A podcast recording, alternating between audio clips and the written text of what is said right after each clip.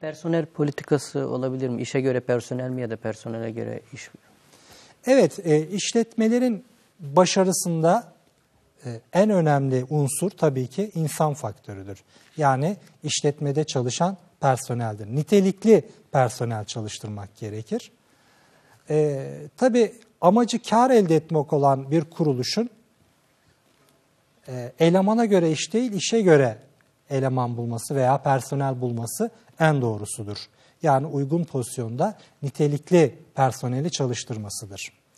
Eğer işletmeler personeline yeteri önemi vermiyorlarsa, ücret açısından tatmin etmiyorlarsa veya diğer sosyal imkanlarını yeteri kadar e, vermiyorlarsa, e, istediği kalitede, nitelikte personel bulmakta zorluk yaşayacaktır. Bu da bir müddet sonra kalitenin düşmesine, müşteri memnuniyetinin azalmasına yol açacaktır. Bu da işletmeyi tabii ki başarısızlığa sevk edecektir.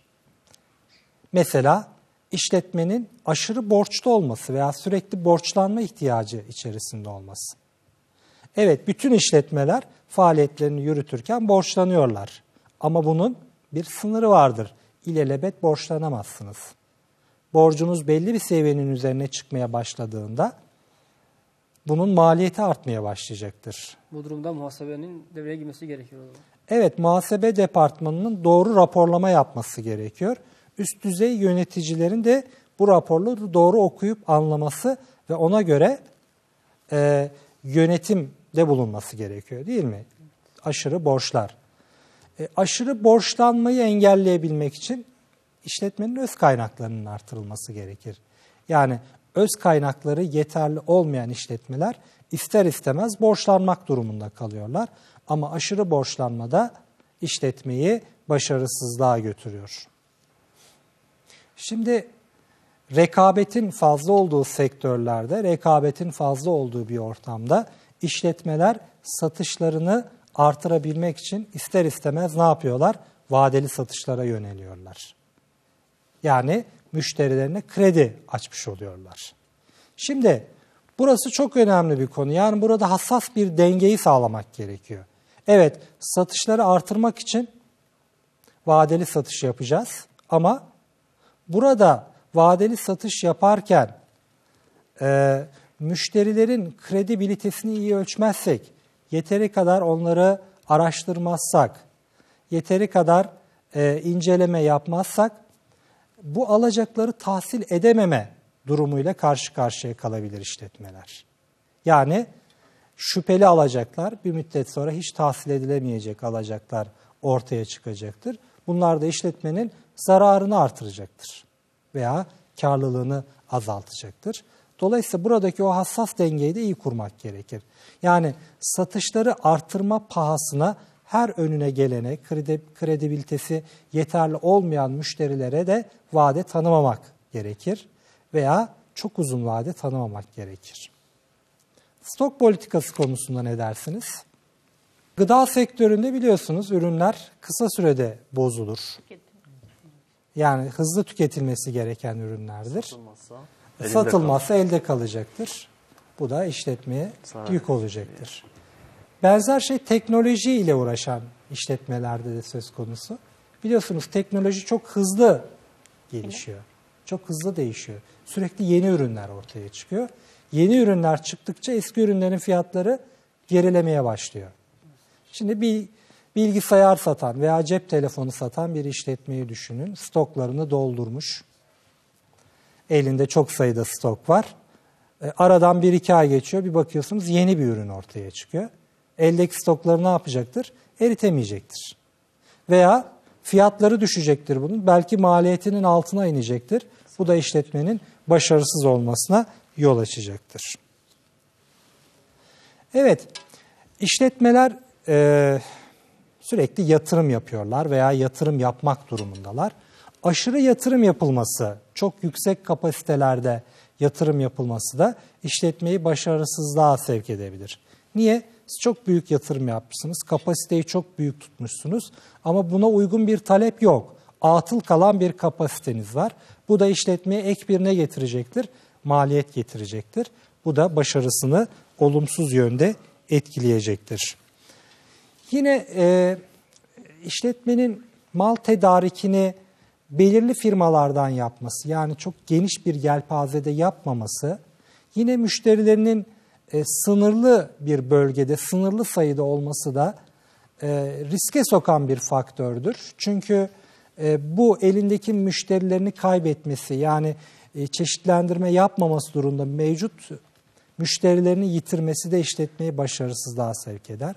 Veya hep belirli firmalara bağımlı kalarak ham maddelerini buradan satın alması, ileride onlarla bir sürtüşme olduğunda, bir problemle karşılaştığında veya onların başarısız olması durumunda bizi olumsuz olarak etkileyecektir. O yüzden hem mal tedarikinde hem de e, müşteri e, açısından çeşitliliği artırmakta fayda vardır. Nakit yönetimine önem vermemesi işletmenin. Nakit politikası da günümüzde çok önemlidir. Eldeki nakdin iyi değerlendirilmesi gerekiyor. Atıl olarak kasada nakit para tutulmaması gerekiyor. Bunu kısa vadeli olarak çeşitli finansal araçlarda değerlendirmek gerekiyor. Evet, işletmeden kaynaklanan e, sebepler aşağı yukarı bunlar. Peki işletmeler bir başarısızlıkla karşı karşıya kaldığında ne tip önlemler almalıdır? Neler yapmalıdır ki bu başarısızlığı ortadan kaldırabilsinler, başarılı hale gelebilsinler?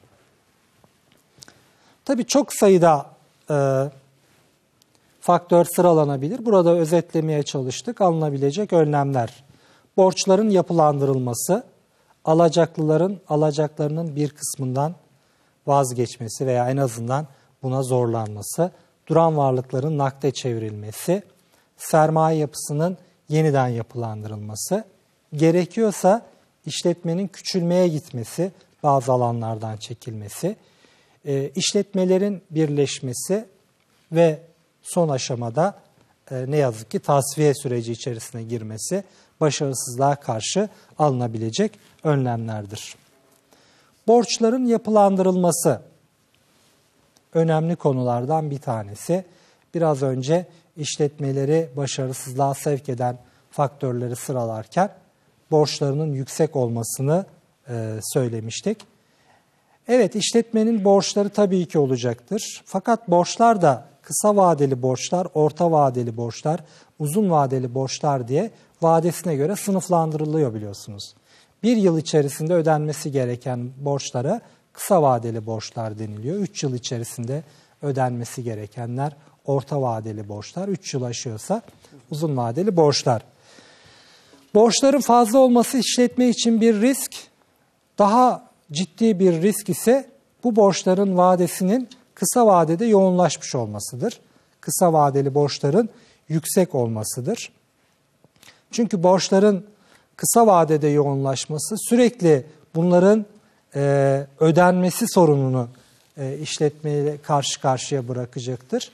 Bu yüzden e, kısa vadeli borçların çok fazla olmaması tercih edilir en azından rahat ödeyebilmek için uzun vadeye yaymak gerekir. Bu kriz dönemlerinde bununla sık sık karşılaşıyoruz. Hatırlar mısınız bilmiyorum 2001 yılındaki krizden sonra işletmelerin önemli bir kısmı vadesi gelen borçlarını ödeyememe sorunuyla karşı karşıya kaldılar. Bu borçların önemli bir kısmı da tabii bankalara ödenmesi gereken kredi borçları. Burada İstanbul yaklaşımı diye bankalarla işletmeler arasında anlaşmalar yapılmaya başlandı. İşletme diyor ki bankalara biz ciddi bir krizden geçtik, ekonomik krizden geçtik. Planlarımızı kriz olmayacak şekilde yapmıştık. İşte satışlarımızı, karlılığımızı ona göre öngörmüştük. Fakat bir ekonomik, bir finansal krizle karşı karşıya kaldık.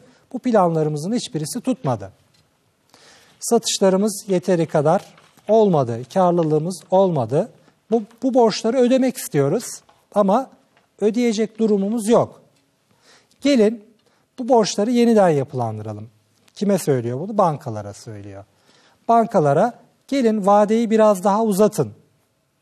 Efendim bizim e, bu kredileri aldığımız dönemde faiz oranları yüksekti. Bu faiz oranlarında da biraz indirime gidin dediler. Ve bankalarla e, ortak bir noktada uzlaştılar. Bankalar da anlayış gösterdi işletmelere.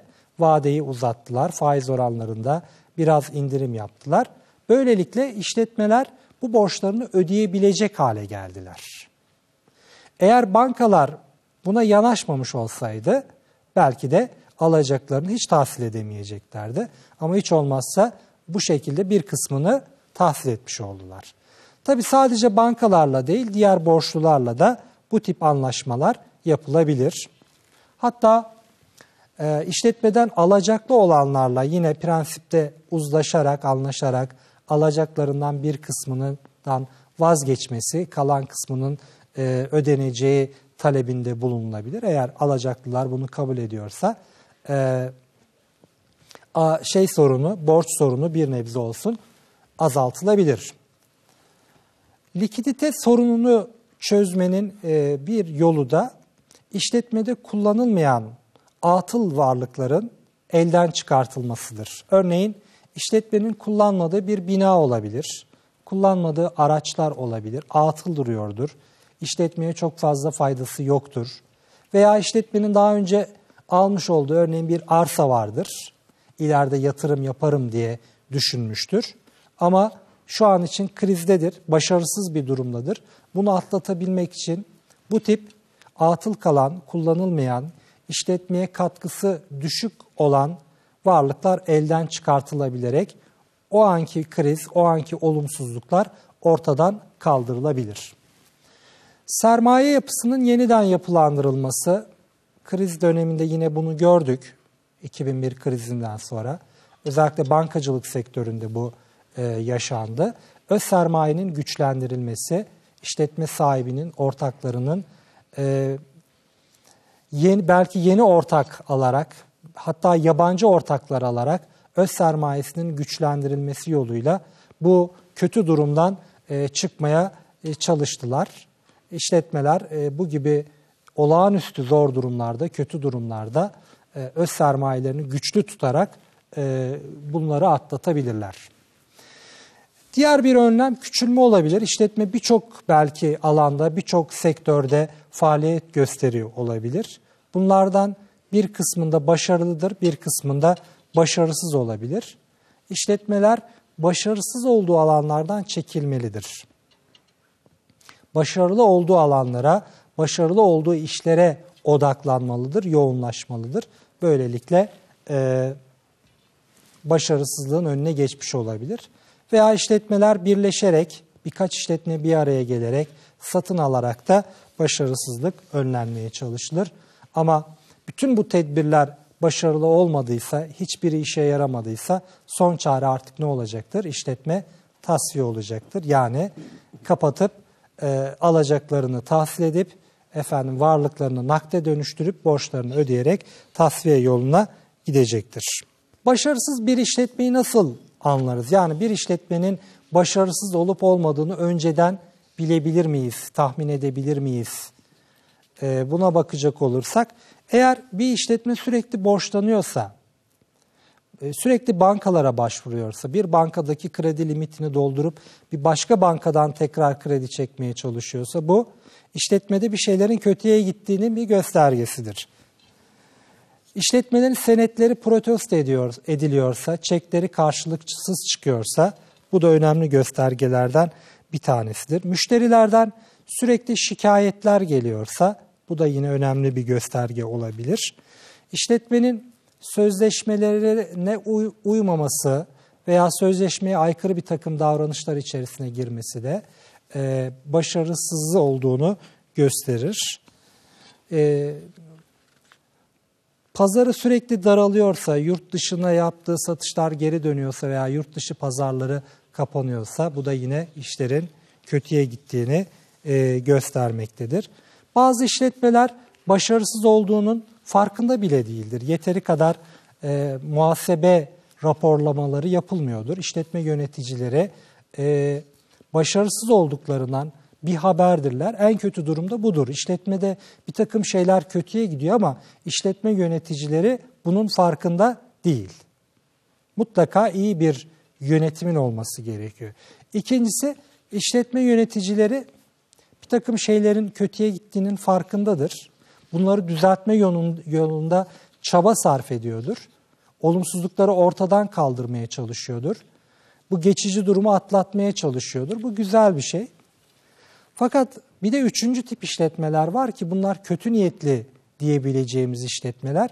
Aslında bilinçli olarak işletmede e, işletmeyi başarısız yapıyor demeyelim ama üçüncü kişileri aldatmaya yönelik, onları kandırmaya yönelik veya bundan kendine çıkar sağlamaya yönelik bir takım faaliyetler içerisinde de olabilir. Bunlara da dikkat edilmesi gerekiyor. Bir takım modeller de geliştirilmiş işletme başarısızlıklarının önceden tahmin edilmesi. Özellikle analistler e, acaba işletme önümüzdeki dönemde, önümüzdeki yıllarda başarısız olacak mı, olmayacak mı diye bir takım tahmin modelleri geliştirilmiş. Bunlardan bir tanesi Altman modeli. Bu modellerde birkaç model daha var. İşletmenin mali tablolarından yararlanarak bazı oranlar hesaplanıyor. Örneğin çalışma sermayesi bölü toplam varlıklar, dağıtılmamış karlar bölü toplam varlıklar, faiz ve vergiden önceki kar bölü toplam varlıklar, pay senetlerinin pazar değeri bölü dış kaynaklar gibi bir takım oranlar belirlenmiş. Bunu kim belirlemiş? Altman isminde bir finansçı belirlemiş. Sonra da bir takım katsayıları oluşturmuş. Bu katsayılarla belirlemiş olduğu oranları çarpıyor. Diyor ki bir Z skoru bulacağım ben diyor. Bu Z skoru eğer bulunan Z skoru 2,67'den küçük ise önümüzdeki yıl işletme mutlaka başarısız olacaktır diyor.